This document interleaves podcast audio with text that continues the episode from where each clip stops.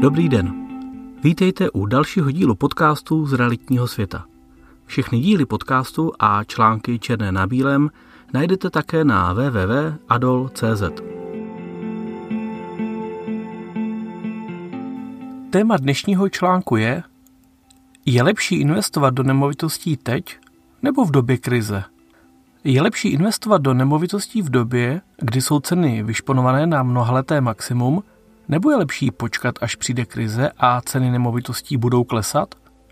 Možná si takové otázky kladete a je to také častá otázka, kterou mi lidé dávají na seminářích. Dobré je se ale ptát, zda vlastně krize přijde, kdy a jak bude hluboká. Nebo už krize začala, protože je znát, že se realitní trh i trh hypoteční ochladil. Na tuto otázku nedovedou odpovědět ani renovaní makroekonomové a s jistotou budeme znát přesnou pravdu zpětně, až ta další krize odezní. Já bych se ale přesto zastavil u otázky, zda je lepší investovat nyní nebo v době krize. Pokud totiž krize přijde, mohou klesnout ceny nemovitostí i o 20-40%. Takto je možné ušetřit i miliony korun. Pokud ale krize nepřijde a ceny nemovitostí budou stagnovat nebo dokonce růst, koupím nakonec dráž nebo přijdu o peníze díky inflaci, budou-li mé peníze zahálet na běžném účtu. S jakým cílem investujete? I při posledním semináři se mě jeden z účastníků ptal, zda má nyní smysl investovat do nemovitostí a zda ceny nemovitostí budou klesat. Já se domnívám, že nejdůležitější je si v první řadě ujasnit, jakou investici hledáme a jaký typ investora jsme. Můj první investiční byt jsem kupoval od developera se záměrem jej pronajímat, tedy dlouhodobě držet. Když se změnila rodinná situace a já se přestěhoval do Prahy, byt jsem začal využívat pro svoji potřebu. Pak jsem ale začal investovat do zadlužených nemovitostí a moje uvažování se naprosto otočilo. Neměl jsem dostatek peněz na to, abych kupoval byty a pronajímal je. Uměl jsem zajímavou nemovitost najít, vykoupit a se ziskem okamžitě prodat. Tyto dva přístupy jsou naprosto odlišné a investor by měl zvážit, s jakým cílem hodlá investovat. Pokud totiž koupím byt na dlouhodobou investici, neměl by mne pokles cen nemovitostí na trhu i o desítky procent moc zajímat. Víme, že trhy se většinou vrátí do určité hladiny a z dlouhodobého hlediska ceny nemovitostí rostou. Pokud chci ale investovat spíše spekulativně, musím být ostražitý. Koupit drahou nemovitost v době, kdy jsou trhy nahoře, by mne mohlo při náhlém poklesu stát hodně peněz. Pokud bych dokonce investoval takzvaně na páku, třeba pomocí hypotéky, může být riziko mnohem větší, protože likvidita zastavené nemovitosti bude nižší. Jak působí panika na trhu? Pokud si přečtete některé příběhy lidí, kteří prodělali velkou část majetku na investicích do nemovitostí či akcí, tak objevíte jednu zajímavou věc. Tito lidé se velmi často nechali strhnout panikou, kterou pokles cen vyvolal a prodali své investice v ten nejhorší moment.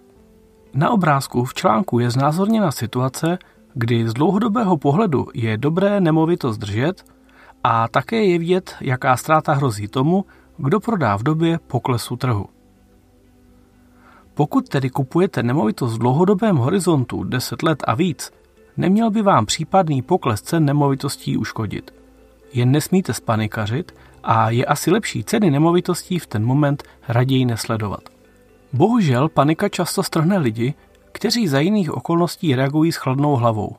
Mohou za to média, politická situace, lidé, kterými se obklopujeme a jejich názory. Takže i když jsme hrdinové a máme své vize, jednoho dne se probudíme a ani si neuvědomíme, že nás pesimismus také uchvátil. Kdo bude hrdina v době krize? Na akciovém a realitním trhu lze slyšet názory šikovných a uznávaných investorů, kteří říkají, že klesají trhy, začínají nakupovat. Proto také v době hojnosti často kumulují finanční prostředky, aby v době krize bylo za co nakupovat. V krizi se právě nakupuje od těch, kteří se dostanou do finančních problémů nebo nevydrží psychický tlak poklesu cen. A já se ptám, máte-li v tuto chvíli volné prostředky a těšíte se na krizi, že začnete investovat, budete mít tu odvahu, až trhy zachvátí panika a začnou ceny klesat? V ten moment totiž většina lidí zapochybuje a začne se ptát, kam až mohou ceny spadnout a podobně. Domnívám se, že většina lidí na to nebude mít, omluvte mi ten výraz, koule a bude investici odkládat. Pak se trend změní, trhy začnou růst. Ještě chvíli počkám. A pak už zase nakupují všichni a ceny jsou nahoře. Vyplatí se tedy investovat nebo ne? Dle mého názoru je prostor pro dlouhodobou investici i v těchto měsících. Jen se nesmí kupovat za přemrštěné ceny a je potřeba trochu hledat a hodně vyjednávat o ceně. Pokud kupujete zadlužené nemovitosti po cenou o 10, 20, 30% případně i výhodněji, nemusíte se také poklesu obávat. A pokud čekáte na krizi, tak si na tento článek zkuste vzpomenout, až půjdou ceny nemovitostí dolů. Ti nejšikovnější totiž investují právě v této době, ale to už chce pevné nervy. A na závěr snad jedna zvídavá otázka. Jaký typ investora jste vy? Podílete se s ostatními do komentářů o váš názor. Líbil se vám dnešní článek?